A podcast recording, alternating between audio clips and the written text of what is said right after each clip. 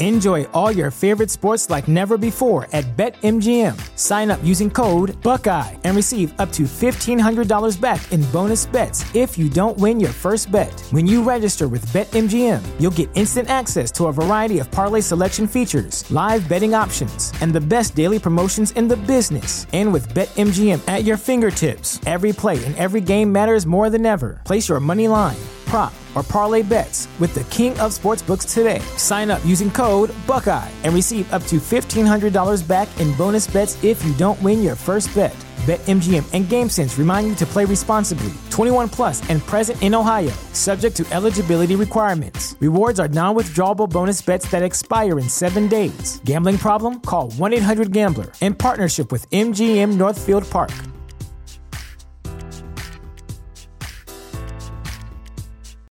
Without the ones like you, who work tirelessly to keep things running, everything would suddenly stop. Hospitals, factories, schools, and power plants, they all depend on you. No matter the weather, emergency, or time of day, you're the ones who get it done. At Grainger, we're here for you with professional grade industrial supplies. Count on real time product availability and fast delivery. Call clickgranger.com or just stop by.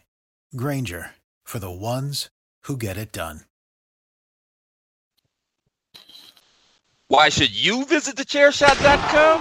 Thechairshot.com is your home for hard hitting reviews, news, opinion, and analysis with attitude. Why? Because you're smarter than the average fan. Thechairshot.com. Always use your head. Eight, seven,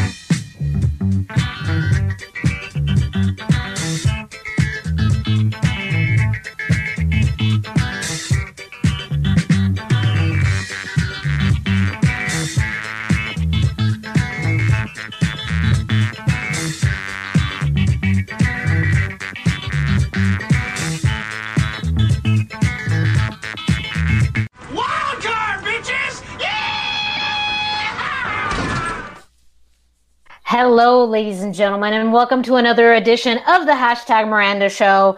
I am your host, the Queen of Soft Style, the ring announcer to the stars, the Twitter Twitterless heroine herself, Miranda Morales. I am joined by my co-host, as always, with the weird sound bites, uh, Mr. Greg DeMarco, um, and we have. Sorry. No, don't. No, it's it's my show. I thought I had like a safe space from your from your sound bites, and apparently no. But you know what? I'm gonna let it slide because the name of that stupid song that you played is actually called Fantastic Man, and that's a wonderful segue into this interview because we are being joined by a fantastic man, a fantastic individual.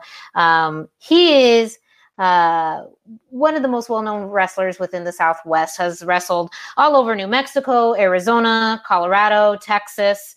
Um, someone that I've known for for several years. A wonderful gentleman. Um, the one, the only, the king, Ray Basura. Uh, Thank Ray, you so much for having me, guys. Yes, thank you so much for for joining us. Um, and you know, one of the reasons why uh, I've been wanting to do this for a while because I think you've had just a, a phenomenal, fantastic career. You know, you're a really unique individual, and I've loved how you put your unique spin on wrestling. But something happened just recently too that kind of blew a lot of fans out of the water in a good way. Um, that you announced your retirement from professional wrestling after 10 years. Yeah, I did, and uh, that was the thing is you and I had been talking about it, and we had actually planned on doing this uh, the week prior, and I was like, uh, maybe we should wait. Uh, and then so I ended up telling you, uh, you were one of the the few people kind of uh, behind the scenes that actually knew that it was coming. Uh, but I did not let very many people know. Uh, a lot of people uh, were left in the dark that this was even looming. that was one of my things, just because, like, as a fan, um, I would hate to know that somebody that I was going to go watch was not going to be wrestling anymore unless it was like a, you know a, a true retirement match or like a you know career ender match, but I wanted the fans to go into Party Mania having no idea what the outcome was going to be, and then to have no idea that such a big announcement is going to be made afterwards. But yeah. but yeah, um, announced my retirement after uh, 10 years of wrestling. Um, technically, I guess we're just shy of 10 years. Uh, January 18th, 2010 was my very first day of professional wrestling training and uh, January 10th, 2020 was my final day in the ring. Wow. And I mean, to be able to retire uh, kind of on your own terms, which I think is a really big thing in professional wrestling. You know, a lot of times people don't get that opportunity. Their hand gets forced a little bit, whether it's life circumstances, health. Um, but you made this decision and, and you were able to have a, a, platform and a timeline that you were able to follow. Can you tell us a little bit about kind of that timeline for you uh, and, and why was it important for you to um, retire when you did? Yeah uh, so late summer maybe early fall of uh, last year I started uh, really trying to figure out what it would take to go to the next step in wrestling. Uh, as everybody's been paying attention, AEW's uh, you know growing large. ROH just got their TV deal. I mean, all honestly, just professional wrestling is is on a surge that we've not seen since probably like the '90s. Uh, it, it's just so cool to see wrestling growing the way that it is. And the last thing I wanted was to become stagnant in in my career because you know 10 years in wrestling i got a chance to travel a lot of places and do a lot of things. But it, in some ways i didn't get a chance to do a lot of the things that i would have really wanted to do. And that's because i kept like holding myself back in a lot of ways uh, because i would choose certain things over, you know, taking that next step. So what I did is I was like, okay, this Trash King character is starting to get traction. It's starting, people are taking notice of it. I'm putting a lot of effort into it. You know, what would it take for me to get noticed? What would it take for me to get, you know, to all these things that I would want to do in wrestling? And then when I really put it all down to paper, I was like, okay, I could do it, but am I prepared to do it? And I decided that I was not prepared to make the sacrifices needed to go to that next level of professional wrestling. That doesn't necessarily mean that there wouldn't be other great things I could have done. But if I'm not going to get on television or get that big contract, what am I really doing it for? And I think there's a lot of guys that get stuck in this routine where every weekend they're traveling, uh, they're getting shows, they're getting booked. But whenever you take a step back and you look at it, you're just kind of spinning tires. And that's not what i wanted in my that's not what i wanted for myself. I'm not saying it's a bad thing. It's just if i'm going to put in the effort if i'm going to be putting my body on the line if i'm going to be putting in the hours and the time i want to get something back from it. And if i'm not prepared to put in the effort uh, to get back what i truly want from it then i need to start building an exit strategy and there's still a lot of things that I wanted to do in the areas that I've been working at and traveling to. So I started talking to the promoters that I was still working with and traveling to and telling them that I was going to be wrapping things up and started handpicking some of the opponents that I wanted to work with. Started figuring out, okay, if I'm currently in a storyline, how can I wrap this up and have it mean something? How can I give back to the younger talent? How can I give them something to uh, give a platform to hopefully push their career? And hopefully, these guys can go even further than I ever went. And again, such a a really meaningful way to make your mark on the business. And you bring up a lot of good points about really coming up with a plan and a strategy for what your career trajectory could look like or what you want it to be. And once you get to a point where you see it, then it's the action plan of can I put this together? Can I actually do it? Right. Um, and of course, people try, but you're you make such a good point about you know the commitment it takes for your your life, your body.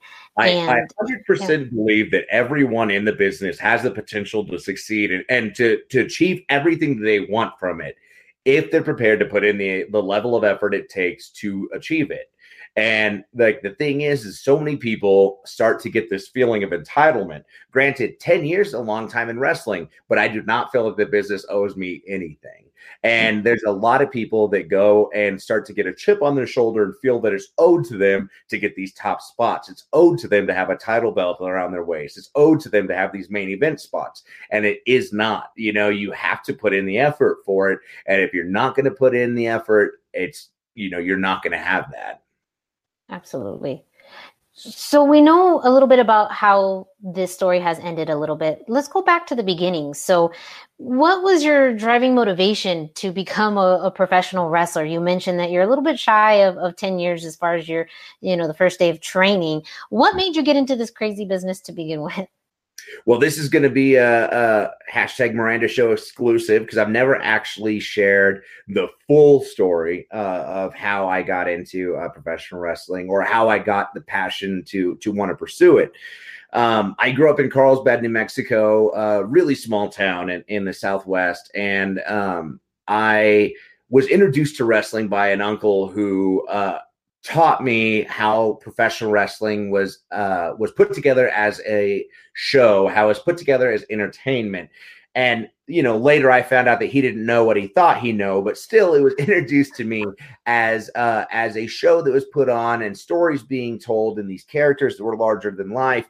And previously to that, I could not get into wrestling. I hated it. I just like just didn't get it. I didn't get, wow. like it. And once it was shown to me, once the curtain was pulled back, like I could not get enough of it. I fell in love with it instantly. And so then, like, then I just wanted to know like everything about it. I'd watch every single like thing I could get a hold of. I was watching DVDs, I was watching on TV, and then uh you know, I started getting friends together and we started backyard wrestling. So we would uh, we would go and we'd you know mess around on a trampoline, and then like later we'd get like a couple more friends that wanted to join in, and a couple more friends, and then we'd like throw each other like Enjoy all your favorite sports like never before at BetMGM. Sign up using code Buckeye and receive up to $1,500 back in bonus bets if you don't win your first bet. When you register with BetMGM, you'll get instant access to a variety of parlay selection features, live betting options, and the best daily promotions in the business. And with BetMGM at your fingertips, every play and every game matters more than ever. Place your money line prop, or parlay bets with the king of sportsbooks today. Sign up using code Buckeye and receive up to $1,500 back in bonus bets if you don't win your first bet. BetMGM and GameSense remind you to play responsibly. 21 plus and present in Ohio, subject to eligibility requirements. Rewards are non withdrawable bonus bets that expire in seven days. Gambling problem? Call 1 800 Gambler in partnership with MGM Northfield Park.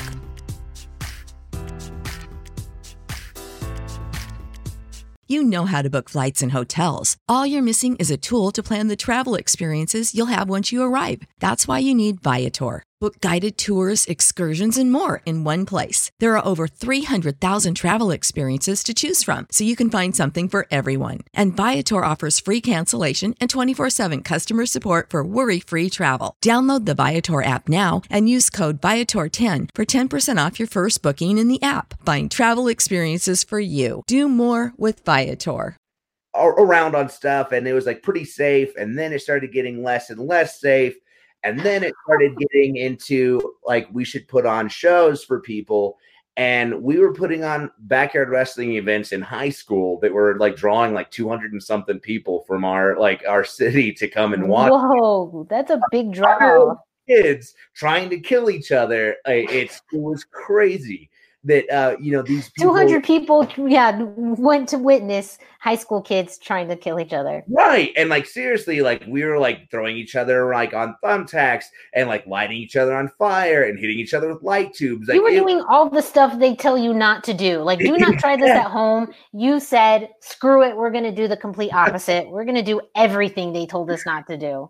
Right and so from like probably around like 15 years old to 18 uh, i was uh, we were putting on shows uh, at mostly pretty much at least monthly we were putting on shows and it was like all of my like best friends and we go and like we'd have sound we'd have like live commentary and you know sometimes these shows would draw like 30 people and then like other times it was just like there was no no room for anybody else if we wanted to and it, it was just crazy and then I graduated high school and it was just kind of like, okay, what comes next? What do I do with myself?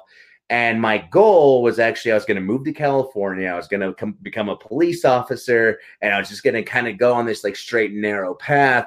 I didn't know what like was going to happen next. And then Kyle Hawk was living up here in Albuquerque and he started training with Destiny Wrestling. And he had been training with Dylan Stone and some other guys in the area, but it was really whenever he started with Destiny that I, I kind of caught my interest. And I was like, you know what? Maybe I should go up to Albuquerque and check it out. So I came up here. I uh, did a couple training sessions. Oh, actually, I just oh, like watched over a training session whenever I came. And the day that I left, I got fired from my job. And and I was like, maybe that's a sign. Like a I don't, sign, yep. I don't have like anything like holding me back from it. So I came up here. I was like, I think this is what I'm going to do. So I, I came back to Carlsbad, pulled everything I had together, and then like I did like a couple side jobs just to get the last bit of money that I needed. I went for broke. I knew one person in Albuquerque, and that was Kyle Hawk. I had no job prospects. I had very, very little in savings. And then I uh, came here, and the day that I uh, pulled up it, uh, in Albuquerque, I had to change my clothes and go straight to my first training session, and it kicked my ass. But like every, we were doing it uh, five days a week, anywhere between like three to four hours uh, a day at least. I think there were some days where we'd get there at four and uh, we'd train at the ring for like three hours, and then we'd go to the gym for like another two. And uh, th- this was like our five day a week routine, and it just murdered me. It always does, you know. Yeah. The, that, so that's what I always hear about. You know, your first your your first exposure to professional wrestling when you're you're doing that training is that it will it will kill you, but it's meant Right. to because it's it's meant to weed out the you know not the weak but just the people who who truly aren't committed. Um, Right. And obviously, you stuck around. You, you went for broke, literally br- breaking your yourself for for Yeah. this training. And so I was living in, uh, I don't know how long you were here in the Albuquerque area to get familiar with it, but I was in these apartments that are uh, called the Warrens. And they are Yes. like low income, like the worst. Like they are like some of the shittiest apartments. Like you pay it's a monthly, like uh you, it's like practically I was paying like cash, like sometimes it was crazy. But uh so every every day, like it was be pretty quiet and then once the sun would go down all these crazy people would come out and it was just like like a bar fight outside every single night. Yeah. Yeah, greetings from Albuquerque, everyone. Right. and so kind of normal, but it- you know while i was training i uh, didn't work for three months and all i did was train. And i was like so low on money that like i couldn't like i could barely afford to feed myself.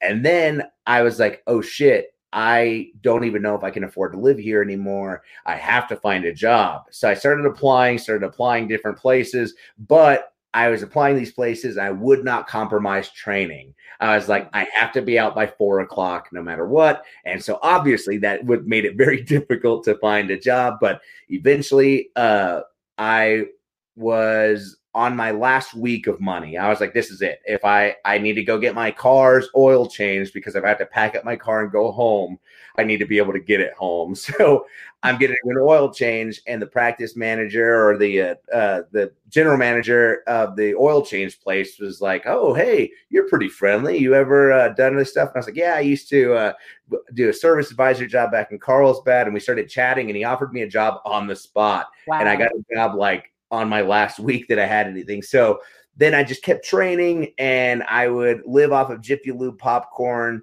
and like this protein powder that I had for like some weeks. And then like there's times where I'd like have just enough money to have like some peanut butter and I'd put it on these like tortillas and I would cut them in half and freeze it. And I was like, okay, I can eat half in the morning and half at night. Wow. Split this up. It'll it get really was like dire, dire straits, all to to pursue this dream that you had. yeah, it was it was wild. Yeah. So through your time uh, wrestling, you mentioned you you trained in Albuquerque. Um, you started with DWO. That's also where where we met about four years ago. Mm-hmm. Um, at the time, you were in a tag team, uh, Brute sixty six, with Mosh Pit Mike. Um, can you tell us a little bit, kind of those early years about wrestling in in New Mexico, um, and that how that kind of impacted your your career later on? Yeah, so um I owe everything that I've done to Mosh Pit Mike. Uh, I can't ex- I can't express that enough about everything that I was able to accomplish, everything that I did, and everything that I went on to do. I owe to Mosh Pit Mike uh, because when we were training Destiny Wrestling, they'd run their training sessions on uh, Tuesdays and Thursdays. And then a guy uh, by the name of Rocky Penasco, he would run our training on uh, Mondays, Wednesdays and Fridays. And the thing was, is I was training with a lot of guys a lot smaller than me. And so I was picking up a lot of bad habits or mannerisms of people like a lot smaller. And they're like, dude, you're like six foot three, six foot four. You gotta look imposing, and you're in here like trying to like you know roll through moves and like do all these like things. And I, and they're like, no, you you gotta learn how to move like like the person you are. So Mosh Pit Mike and his tag team partner at the time, Widowmaker, they really took me under their wing and they started to show me how to uh, really work a crowd. And if you've ever had the pleasure of watching Mosh Pit Mike, that guy can grab that whole crowd in the palm of his hand and get them to do anything he wants them to do. You know, there's a lot of people that can have their own opinions about his wrestling, they can have their own opinions about everything, but that guy will go out there every single time and he will grab that entire audience and make them do whatever he wants them to do. So, like, it doesn't matter what anyone has to say about him or about his performance because he will go and work that audience. And he taught me how to do that and taught me how, like, or at least did his best to teach me how to do it. I never got to. no, you, both yeah. of you, you guys were such an amazing tag team, and you really, I mean, people gravitated towards you. The matches that you guys were able to have as well. I mean, you talked about kind of your early backyard experience, which kind of now makes me understand a little bit more well, about. I had to hide that uh, because yeah. I I was like, I'm training with Destiny Wrestling, and I'm training over there. If anybody catches wind that I used to be a backyard wrestler, I'm not going to get work in the business because they're going to think. I'm just a backyarder. So I hit it. I, I never told anybody for like the longest time, and then like later on, like a couple people would find out here or there, but by that point, it, it was way past the point where it even mattered. But like for those first like first like formative years, I was like, there's no way I could ever let that leak. And so like I would post something about wrestling on social media and something like, oh, that's cool. That's like the, you know, they'd put the name of the backyard wrestling company. And I'd be like, oh, and I'd delete it. And I'd be like, no, oh, no, no, no you're covering your tracks. Yeah, yeah. And I'm like, no, no. I was like, I, I or like somebody would say something, I'm like, never heard of it. And so, never, don't know what you're talking about. That must have been some other guy. Right. So uh, what I was saying though about Mosh Pit Mike taking me under his wing is um, he was already traveling. He was already established. He was already getting booked, and his tag team partner was on the way uh, out. So Mosh was really starting to build himself as like a singles wrestler. And he was like, "Hey, I got a show." He's like, "There's no pay. There's no guarantee for anything. Go set up a ring and and go." So I just started like jumping in his car, and anytime he'd go like somewhere, I would just go with him. And so anytime there was an open spot in a car, I would travel there. I would like just hope for a spot. And Mosh Pit Mike, it, you know, he he would go and he's like everybody there loves him, and we'd make such good connections. They'd always want him back. And if he vouched for me, they'd be like, oh well, if Mosh thinks you're good people, like you're good people. And that's how I started getting some of my first bookings was just because I was like traveling with him. And then the more we started traveling together, like, oh, you're both big guys. We're gonna put you guys in a tag team together. Oh. And and then like we just started getting like we just started getting thrown together in tag teams randomly.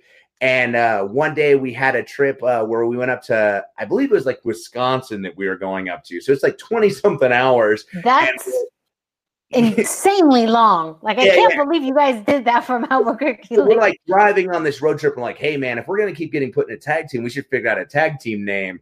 And we're just like putting random words together. We're like angry dragon. Uh like I don't know, just like you know, we're just like trying to think of everything and and you know, finally we came up with Brute 66 And like ultimately, Mosh was like, I don't love it, but it's not like you know worse than anything. So we we kept trying to think of something, and we never came up with anything else that we could uh that was like better than that. So then we went with uh, Brute sixty six. And once we put a name on it and started like branding ourselves and getting matching gear and stuff, then we it became more official. And for man, I would say it was like half of the that 10 years that I was wrestling, I was almost primarily just a tag team wrestler with him. And and it, it got me so many opportunities, got me so many uh chances to go all over. And it, that was how, you know, that connection happened. Yeah.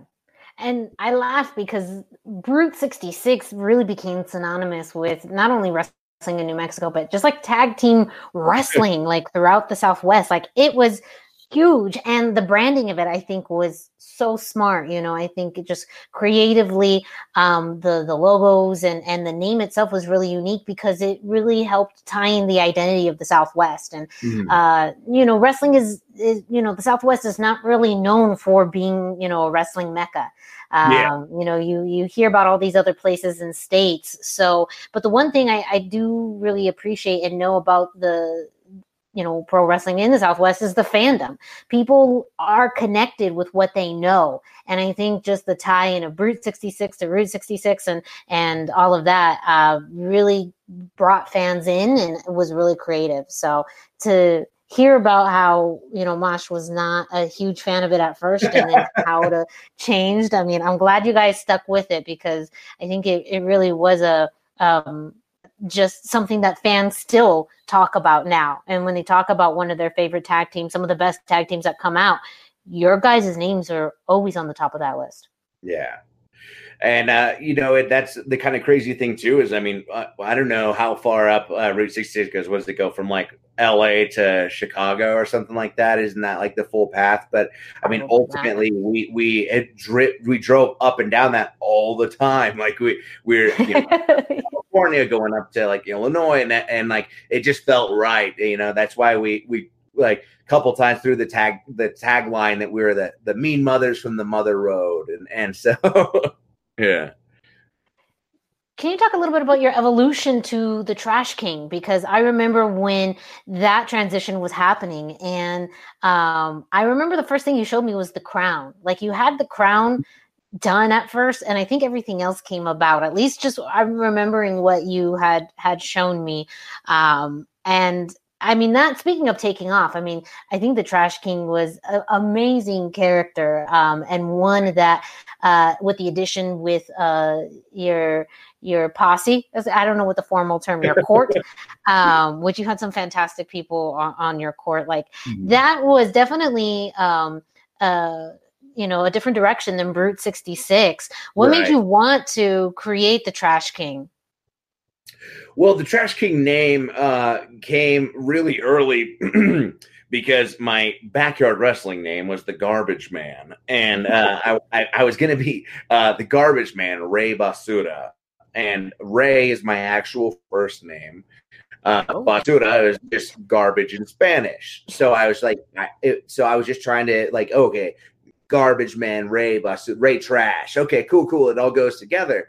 The very first show I was ever on they misspelled my name as R E Y uh, Basura, and then I laughed that they that I, they put me as the Trash King, and and it just was silly, and so I uh, kind of laughed about it, and then I decided that I was just gonna kind of like throw it as a little like side thing. And so if you ever talk to Adam Merrick, he had been calling me the trash king from like the very beginning, but there was nothing oh. kingly or tr- honestly nothing even trashy about it. It was just a fun little tagline to throw on there. And um it wasn't until uh, around 2017 that I actually decided to do it quite literally. And the reason why is because I was going to go wrestle at the Gathering of the Juggalos uh, for the very first time for JCW. And they wanted characters, they wanted something bigger than just like a guy. Because uh, so I ended up coming up with a. Uh, I was working on the Trash King thing, and they told me they wanted a luchador and I was like, well, shit. Okay, so I went. Were got a- like thinking, crap, where am I going to get a mask from? Yes, I went to like this mask store and like I flipped a mask inside out and I had like my buddy like cut a bunch of like the stuff out of it and then like sew it back together so it looked all patchworky. And then I was like, okay, I'm gonna like see if maybe I can like do something with this. So then I was like, I'm just gonna do a mask wrestler. I'll put the crown on it. I'll put the the cape on it, and I'll call myself Basurero. Like it was just something silly. And then um I had an opportunity to um to debut that character, and then I was the next night. I was like, if you want me to, I can drop the mask and just do the Trash King. I was like, I got everything for it, and they're like, okay, cool, like go for that. So I did the Trash King, and I was like, man, this would be so much fun. There's so much more that I'd like to do with it. So I started building on it, and then I did a show in uh, California for what's now Crimson Crown Wrestling, and it was their first uh, Crimson Cup. And about three minutes into the match, I blow out my knee. I uh, I tore my PCL, complete tear of the PCL. I had a minor tear of the meniscus and a minor tear of the ACL, but I finished the match. Um, I wrestled, I wrestled through the whole thing, uh, and it was a death match tournament, so I'm bleeding all over the place. Like I'm death- oh. times where I'm like grabbing the referee and using him to like pull myself up off the ground because I can't stand. And then like once I can get my leg like underneath me, I can put all my weight on the other leg and just kind of like hover on it.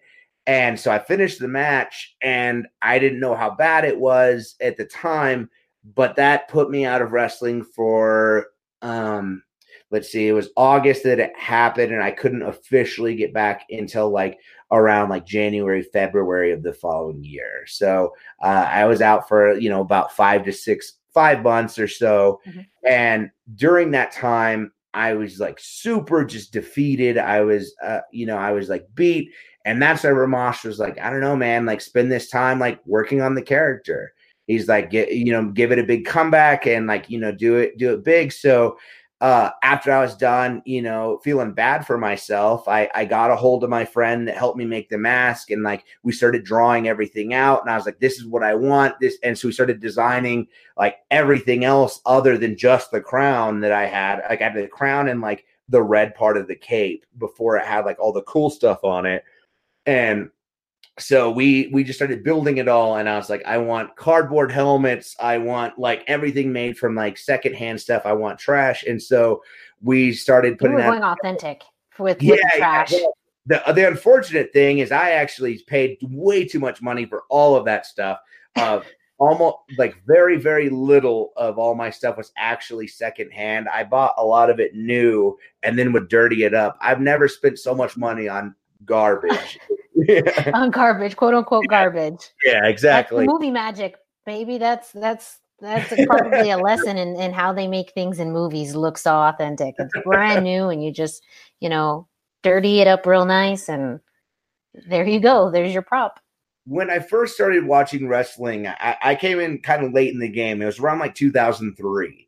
And uh Evolution was like starting to become like a really big deal around the time I started watching. And I loved the idea of like a faction it was just like numbers game and it was like such a big it was like such a big thing and then once i started watching like ecw uh, like watching bill alfonso and having like a manager on the side and i was like you know what i've never really seen is i've never really seen like a guy that had a faction of just like an entourage like i guess you know of, of these guys that would just like come because i love the idea of these people that would just like worship me and follow me to the ring and just like piss off everybody in the audience like as I was coming to it because I felt that that's what would make a king character stand above other king characters that I've seen done. You know, it's like Yeah. A king should have like his followers and uh he, they should have like a royal announcer. I don't know if you've ever watched the uh the movie uh Knight's Tale. Um Yes. but uh he has like this guy that would go out there and like give him like these big huge introductions and I, and I loved that movie whenever I was uh growing up and so I wanted to find somebody that could go out there and give you these big introductions, but also could just rip on the crowd. And so I reached out to Rusty Rutherford, who uh, is a stand up comic. And I know that he's a big wrestling fan. So I wrote him on Facebook one day and I was like, hey, man, I got, I let, let me buy you a drink. I got to talk to you about something I'm working on. And so we went to a bar. I just laid it all out for him. And I was like, I will pay you as much as I can pay you. I don't know, you know, what they'll be. I was like, I just know that this is the plan. And if we can get to what I want, like it, we'll get to do some really cool stuff with it. And and I was like, just you know, give me some time to let it build. And the bad thing about it was I had nothing to show for it. Like it, he just had to take my word because like I hadn't had any matches, I hadn't filmed any promos. Like other than the fact that he'd seen me wrestle and he knew who I was, and like he knew the Brute sixty six stuff. This whole character had he had no idea about it, and he had no idea what we were gonna do with it. So uh, I, I, I give him a lot of credit for trusting me. yeah, Rusty is hilarious, um, yeah. and and just in you know my brief interactions with him, he's also very smart too. He knows how to yeah. read a crowd, and so I mm-hmm. think you made a really good choice with someone who just has those instincts, and uh, probably coming from that comedy background, but also being a pro wrestling fan. That could be a deadly combination because you right. can just be hilarious but you can also you know know how to work a crowd up um, into especially you know since his character was was more heel oriented you know how can yeah. you pick off a crowd and he always did such a great job of it and really helped um, just you know just add to to your character um, by being this lead and also you know um, when you talk about bill alfonso i very get some of those vibes you know kind of yeah. uh, tricky you know loudmouth but also cowardice type of thing. right. um, just meaning the character, Rusty. Just meaning the character. you know, maybe you're a badass. I don't know, but uh, a, a, lot of those, you know, nuances, I think were were very smart. So I think you you did a fantastic job putting that together and having a vision with that because it all came across really really well.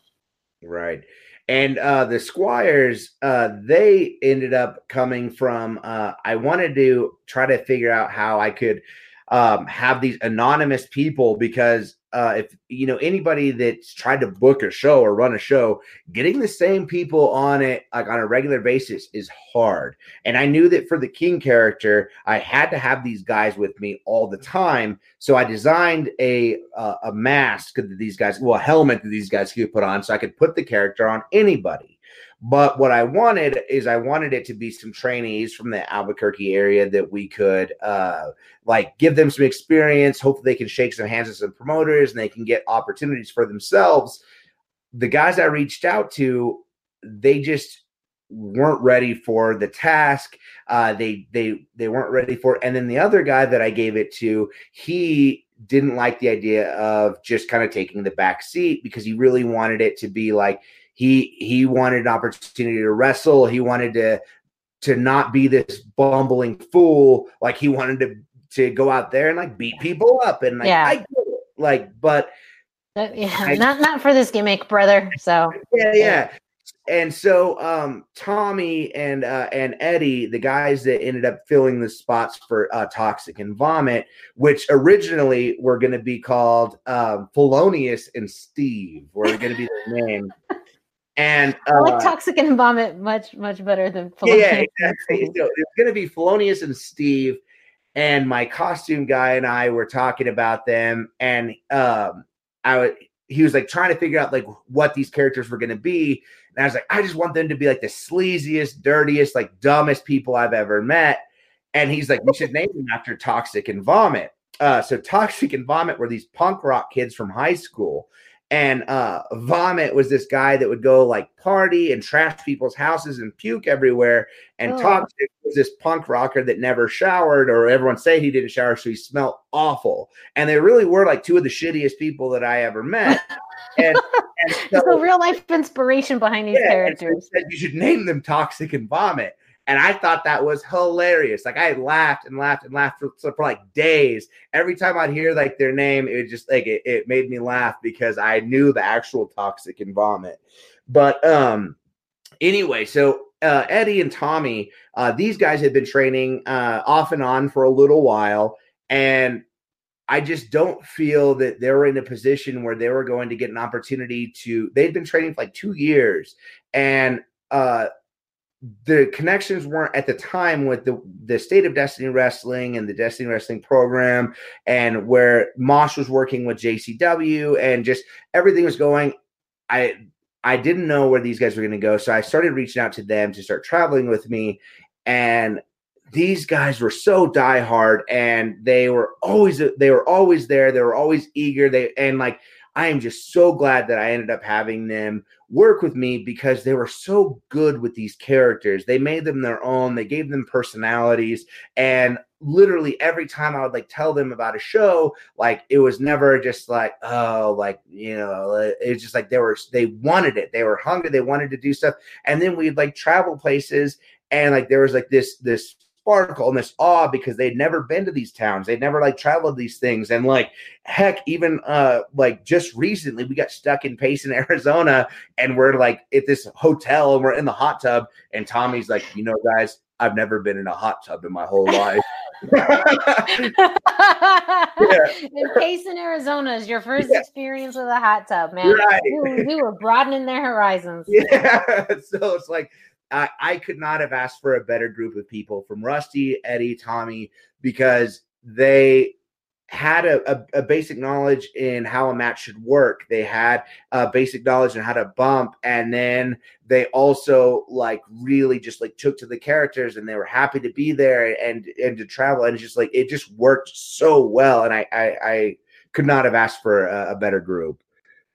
Well, and you mentioned, you know, all the things that people did for you, and I think that that's something that's been very uh, adamant and predominant in in what you've been doing is you've truly paid it forward. You truly brought in people into the fold the way that people brought you in, and I think that's that's truly amazing. I mean, you're right. The, the business does not owe anyone anything, as as you mentioned in the beginning, but I do believe in karma. I believe that when uh, you are good to people you know and, and you've had those good experiences it comes back you know and and the fact that even just what you were saying as far as your retirement you wanted to you know close chapters but also put people over um, is incredibly selfless. And you know i i think and just uh part of you know who you are as far as just uh, someone who's observed you um, and and your impact on the business is that you know it just seems like a uh, a wonderful thing that you've done, but also just because that's who who you are.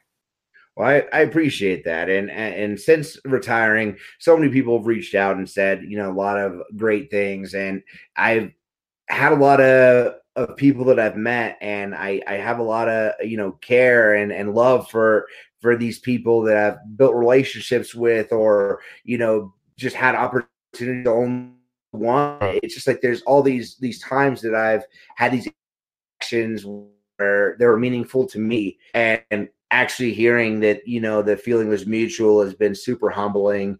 And uh like that's been uh, some of the, probably the the best thing about this is that i knew that when it was over it was going to be a really hard pill for me to swallow. And i don't know I assumed this, but I had this like built in my head because of everything that I've seen with wrestling. Is that the minute that I hung up, once I hung everything up, that whatever it was, the you know the flavor of the week was going to overshadow it, and as quick as it was there, it would be gone. And even though it was just you know, you know, they took the that day, just hearing hearing from knowing that in, in my time in the business in the years that I did at least make an impact on, on other people, uh, you know, was, was amazing. Um, can you walk us a little bit through the actual day of the retirement? Um, because you did this at Party Hard Wrestling in Mesa, Arizona, at the world mm-hmm. famous mm-hmm. National Theater, a place that you've wrestled in uh, quite a few times, both for Party yeah. Hard, but also for Championship Wrestling for Arizona. Um, so I know that retiring with them meant a lot to you. That was, you know, a, a decision that you made. Um, you know, what what was going through your mind? What were you feeling throughout the day? Uh, I mean, the the feeling started like the week, like this this weight on my shoulders that uh, Eh, eh, you know, I knew that there was something, you know, eh, that it was it was going to lead up to, you know, something big, and I was like, man, I just better not go out there and fuck this. right, it's the last one. Like, yeah. look, you know, but, uh, it's interesting how you know, like the last one you don't want to fuck up, even though every time before then you're like, I don't want to fuck this up, I don't want to fuck this up, you know, and then the last one you're like, oh man, have I used all my can't fuck this ups? Right. Yeah, it just you know, I I really tried to take in everything, you know, as uh, as we're having conversations and laughing in the car, as like I'm doing this drive, as I'm showing up to the venue, saying hi to people, as I'm, you know, everything. I'm thinking in my head that this is the last time I'm going to get a chance to do this. And so I made sure to be extra conscious of, of everything to remember it. And it honestly was just like any other party hard show. The everybody is just so welcoming and that that locker room is is one of the best locker rooms that i've ever been in. Uh, brandon uh, with party hard wrestling has built such a great community there where it, it feels like a brotherhood. Everybody there is like there to help each other and it just there's no egos. It, it just feels amazing and that was i think what one of the coolest things about it was was that when I got there, it didn't feel any different than any other party hard show. And whenever we did our pre-show meeting and we're talking about things, uh, you know, we go through the whole meeting and then uh like Brandon's about to like wrap it up and he didn't say anything about the retirement. And I was like, cool. Like, I guess we were going to keep it a secret, not tell anybody. we're not going to tell nobody. And then uh Hyperstreak uh actually like he's like, hey, before we go, like I want to say something.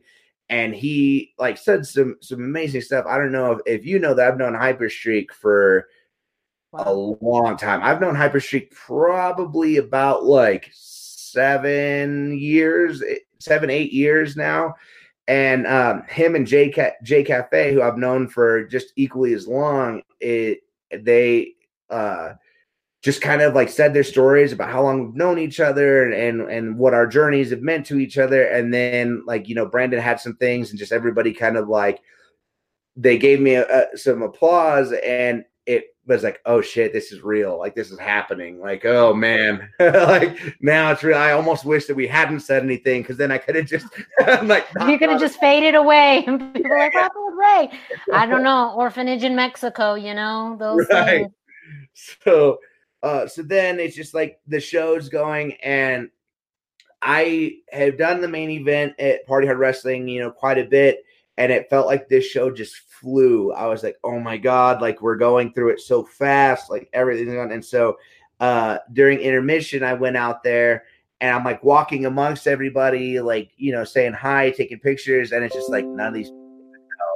I was like, nobody has uh, any idea that uh, that this is the night, and it was it was just like crazy, just knowing that I had this like big secret that all these people, and then I was like, man, I should announce it so I could sell some more merch right now. I should say that right now. right. One but, time only, you know, this this right. be going, going, on. The last time you could get a Trash King shirt is, uh, you know.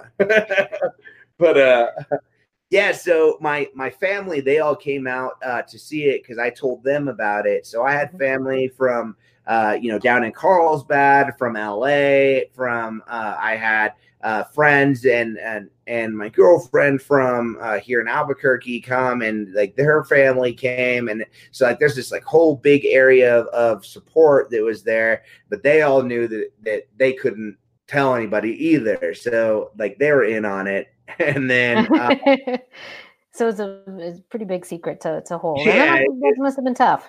Right, and so then whenever I'm in, I'm doing my my entrance it, it was like this is this is it. This is the last time that like I'm going to get an opportunity to do this. So every time that I could get a reaction from the crowd, like I savored it and it felt better than it's ever felt. And then whenever we're going into the end of the match and I finally take like my last bump and I know that this young kid that is about to pin me that's gonna, you know, go on to carry the the championship of the multiverse is you know is is pinning me and it's over and it's just like the the count and it was just like there it is. Like it's it's all over. And so i just kind of like laid there for a while just kind of like hearing everybody react to him and hearing everybody reacting to the end of the match and it got such a big response yeah. i was like this is what i wanted this is i like before i you know go and make my announcement I was like, this is the reaction I wanted. I want this to go on, and I want, you know, hopefully Mr. Classic will use this as an opportunity to get showcased, to get better bookings, to hopefully get paid better in these shows, to go further and do things. And I understand that Party Hard Wrestling isn't Ring of Honor, but a lot of people have their eyes on on what uh, Party Hard's doing over there, and it's going to give them an opportunity to hopefully get seen by somebody else, maybe you know a couple states over. And uh, I'm just I'm really hoping that they they make something of that and take that opportunity to to grow. Yeah, I I, I was really fortunate to to be there um, for this event and to see your last match and uh, you you were absolutely right as far as the response. Um, it really was a surprise to the fans that you ended up losing your uh, multiverse championship. Who you lost it to, I think, was also a big deal. Um, yeah. And and then the announcement in the end. I mean, it, there was an audible gasp of people who were very very surprised that this was your last match. Um, and of course, you know, people who were you know uh, you know upset just because you have become become such a fan favorite at Party Hard, um, and you really encompass what that promotion seems to be all about is uh, a place where you know anyone can love wrestling. It doesn't matter if you're you know maybe eclectic or you have weird taste in things or if you know you just like different things about wrestling and you seem to just embody that 100% which totally understandable as to why they supported you uh, as a as a promotion and, and why you were were there for as long as you have been. Um, so i uh, you know if anything was just really fortunate to see that because you were one of the first people that i met in in my career in ring announcing and always were very kind and considerate um and and in general always just you know just easygoing but someone that easily you know had great advice and input um and you knew how to talk business but you're also just a, a genuinely good person.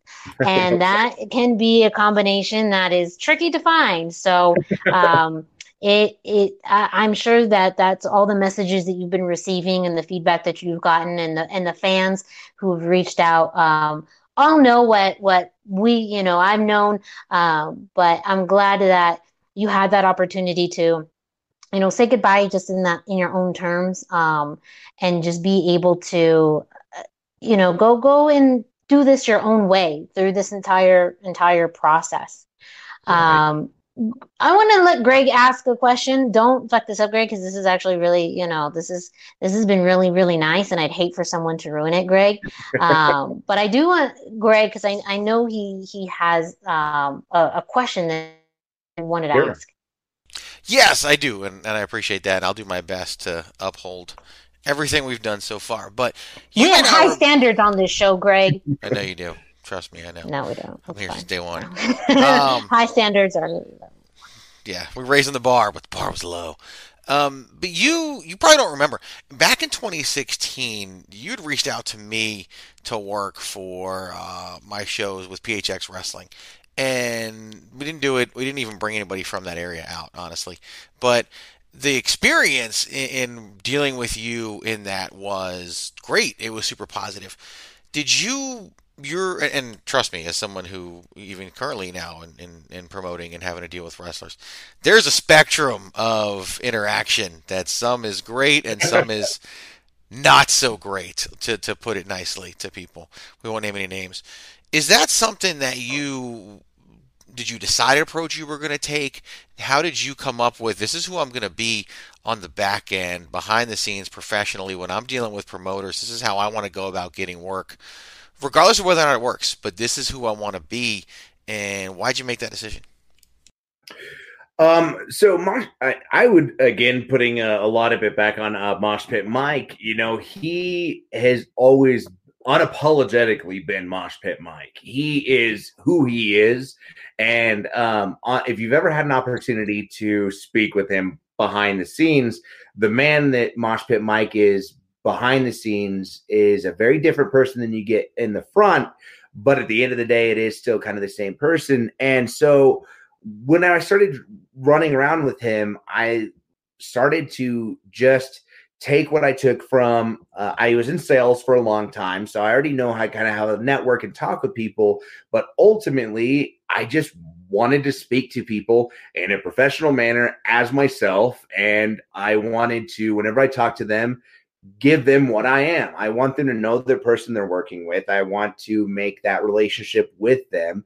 And whenever I get an opportunity to go out there for you, hopefully my product can speak for itself. What I'm bringing to the table will. But if nothing else, I want to have a good working relationship with them and I want them to know who they're working with. So I would come at them as the best I could as myself. And it was just because the people that brought me up in the business told me, you know, be be respectful, be professional, and be yourself. But you know, just you need to build relationships. Everything about professional wrestling is who you know and the relationships you build.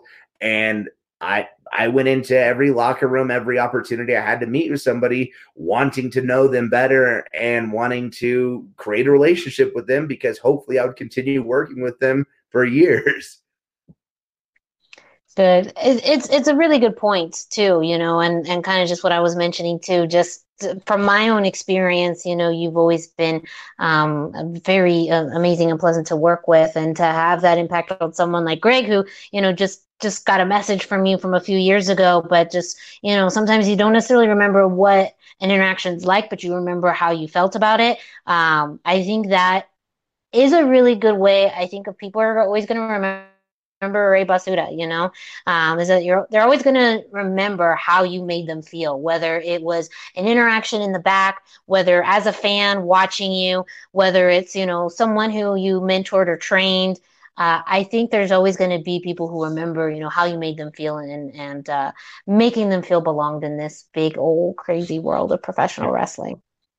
I don't necessarily remember the first time that I uh, messaged Greg, but I do remember the very first time I met him in person, uh, and that that uh, you know was a surprise because I also do not know for sure that I knew who he was whenever I met him uh, the first time. No one, no one does. It's fine. Yeah. That's how I like to live my life. Yeah, he loves to be very anonymous. She knows, like that, know, that, That's not even the name. a joke. like that's legit. it's yeah. legit. I, I knew the name, but I had no face to attach to it and then, like, you know, just one day I'm there shaking hands with him and talking to him. I'm like, oh, you're Greg. yeah. So we've talked about the past, you know, about, about the present. So what about the future? Um, and I know that may be kind of early to, to tell, but um, you know, what what does the future hold for you, or what are some things you would like to do um, now that your weekends are free? Well, um, one of the things that I'm going to continue to do is I'm definitely going to try to fill a mentor, uh, continue to fill a mentor role for uh, some of the younger talent here in the New Mexico area. Um, I work a lot with the Bearded Lady, uh, the the Monster Nine, uh, and Mister Happy and uh, that's uh, Destiny Wrestling's kind of newest crop that's out there traveling. Uh, you know, they have a they have a lot of other students that are working, but right now those are their big prospective talents that are out there traveling uh, all around. And I try to help them uh, build stuff uh, for themselves. If you've looked at any of their merchandise, I've designed majority of it for them. the Bearded Ladies logo is a design I created. I did it. the Monster Nines t-shirt uh, for him uh, mr happy's t-shirt as well. And then i'm also in the process of uh, making resumes for them so they can uh, send those out to uh, to get bookings. And that's something that i've done for them uh, because i want them to have that to be able to to present to promoters to help make their their product more marketable for them and so I'm going to hope to try to help them in, in, a mentor role where I can. Um, I'm going to spend a lot more time doing art. That's a, a big passion of mine is uh, painting and digital art, and that doesn't hurt my body, which is nice. Uh, I won't tear less them talks and chairs involved in that. Right, exactly. I, I won't tear my ligaments uh, doing a painting. So um, I do commission paintings on the side uh, as well. Um, and then it looks like I'm going to be starting school. Um, a lot of people don't know that for the last few years, I've been uh, managing a cat hospital. And um, one of the things that uh, made me decide to really look at what's coming next in professional wrestling is because I found myself accidentally into like a real career. Uh, mm. For all of my professional wrestling, I'd worked jobs so I could pay to wrestle. Um, I ended up finding a job that I actually wanted to do and a boss that actually wanted to like invest in me. And she told me that when I was ready, she would pay for my or she would help me pay for schooling. She has like a, a my retirement stuff all set up. And I realized how good I had it. And I was like, would I be willing to give this up to, you know, chase, you know, chase all these things. And then if I get hurt, then what do I do? And so now that it's over, I'm gonna um, I'm gonna go to school, take her up on that offer, uh, and we are in the process of kind of building a plan where she wants to retire from the business and leave me in a partnership role with her where I can be part owner and help run this practice like with slash you know beside her. So I am going to be working towards uh, you know running a, a cat hospital. that's so crazy, but that's fantastic. I mean, avid animal lover here, so you're doing yeah. fan- amazing, amazing, amazing work. Um, so congratulations on, on that. Lots to to to see lots of things that, that seem to, to be coming on the horizon. Congratulations, right. you know, on, on, the retirement. Um, and, and, thank you for your time. Before we kind of formally wrap up, you mentioned you had a lot of things going on. Um, feel free. I mean, what, where can people see you or find you or, you know, purchase, you know, you, maybe not you personally, sure. yourself. well, uh, um, that would be, that would be awkward. But you know, if that's you, hey, you know, well, you, your, life. you never know, Miranda. Oh, you never know, ladies you know. um, but yeah, the, tell, tell the fans where they can find you. Well, um, first off, uh, one of the big things with the Trash King uh, was our promos that we did. Um, you can find all of those on YouTube, and I'm going to be over time finding some of my older matches and posting those on there.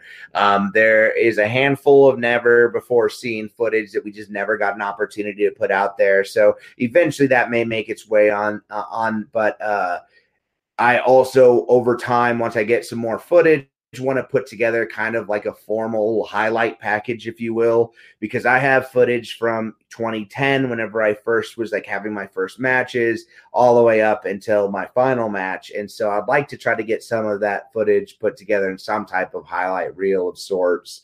Um, but I don't think it would ever measure up to the the last video that we did. Uh, it got a a, a, bit of a tear jerker for me. So I don't know. We'll see what that ends up coming. But um, you can find that stuff on YouTube. Uh, you can find me on Instagram still under Ray Basura. But uh, the lesser known Instagram uh, page I have is uh, Basura Paint. And that's where I take a lot of my commission work through. Um, as you had said, I'm an animal uh, lover. People are going to find out that my commission work is I mainly almost exclusively paint people's pets.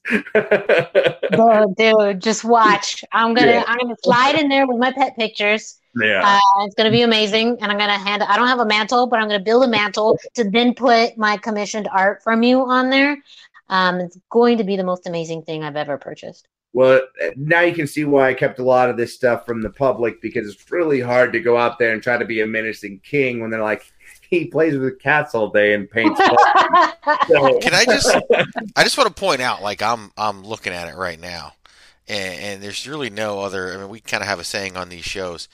It's good shit. Like this is such good shit, pal. Like oh seriously. Like as I'm looking at the art right now, like it's not I mean, people are probably like, "Oh yeah, wrestler also does art, whatever." No, th- this is this is an Good. artist doing art, and yeah, like that's that's some serious some serious good stuff. So definitely go check it out at Basura Paint B A S U R A Paint P A I N T.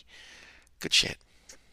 Yeah, thank you. And uh, it's it all started kind of just something that I was doing for fun, and then the more and more I would do, the more and more people would hit me up trying to get them done. And the next thing I knew, it was a thing that I was doing as a side hustle, and then now maybe it'll be like my, what's filling up most of my time. Um, also, um, I do a, uh regular podcast uh, most Sundays here in Albuquerque for a, a program called Ten Drink Minimum.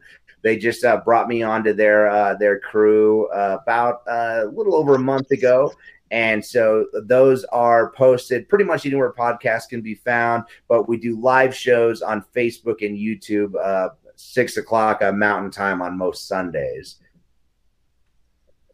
Great. Well, ag- again, congratulations and thank you, thank you so much for taking the time to uh, do this interview with me. Like you said, we've been planning this for a while, uh, but when everything um, kind of came forward with your retirement, uh, you still wanted to do this and you wanted to do this on my show, which uh, means a, a lot to me. Um, just because uh, you know the show is usually very you know silly and eclectic and kind of what I come up with at, at the moment's notice, but um, to be able to talk with you about your career and learn more about your kind of your past and, and your drawn to wrestling, but also um, this this whole retirement as, as a fan, but also as a friend. Um, I'm I'm very honored um, to to be you know this this outlet. So thank you so much for your time. Thank you so much for everything um, that you've done for for wrestling, but also just being a good fucking person. Like just thanks for that. Thanks for hopefully that doesn't retire. Still be a good fucking Right. person. Um, and and I feel like that's gonna take a, a you know you anywhere that you want. Well, thank you guys, uh, and I really appreciate you all uh, having me on here as well. And uh, I've you know known you for a while, and Greg, I didn't get an opportunity really to, to make as as good of a relationship with you as I would, but I love to have you guys. Uh, you know, I'd love to speak with you guys anytime you have me. And uh, you know, I, I'm glad that I made some type of impact on both your lives, and you know that the pleasure's all on this side here. Thank you. Well, ladies and gentlemen, that is it for this edition of the hashtag Miranda Show. Don't forget you can find me on social media at the hashtag Miranda on Instagram and Facebook.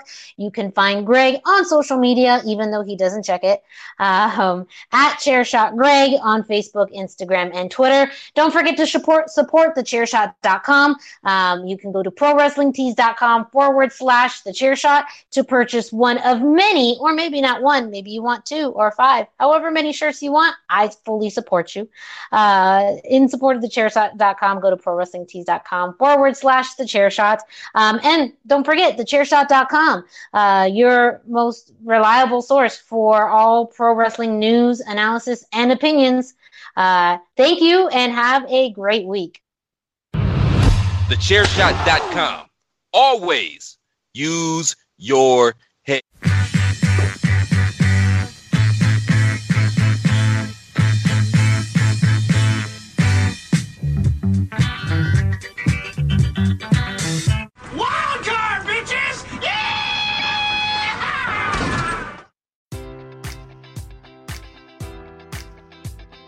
Enjoy all your favorite sports like never before at BetMGM. Sign up using code Buckeye and receive up to $1,500 back in bonus bets if you don't win your first bet. When you register with BetMGM, you'll get instant access to a variety of parlay selection features, live betting options, and the best daily promotions in the business. And with BetMGM at your fingertips, every play and every game matters more than ever. Place your money line prop, or parlay bets with the king of sportsbooks today. Sign up using code Buckeye and receive up to $1,500 back in bonus bets if you don't win your first bet. BetMGM and GameSense remind you to play responsibly. 21 plus and present in Ohio, subject to eligibility requirements. Rewards are non withdrawable bonus bets that expire in seven days. Gambling problem? Call 1 800 Gambler in partnership with MGM Northfield Park.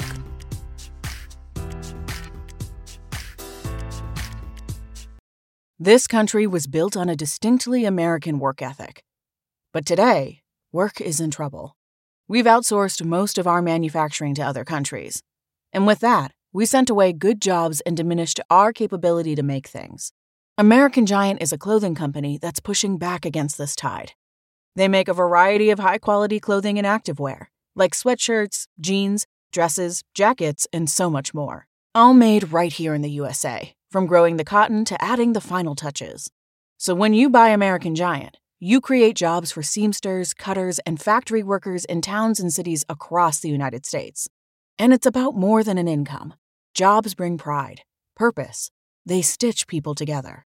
If all that sounds good to you, visit American Giant.com and get 20% off your first order when you use code STAPLE20 at checkout.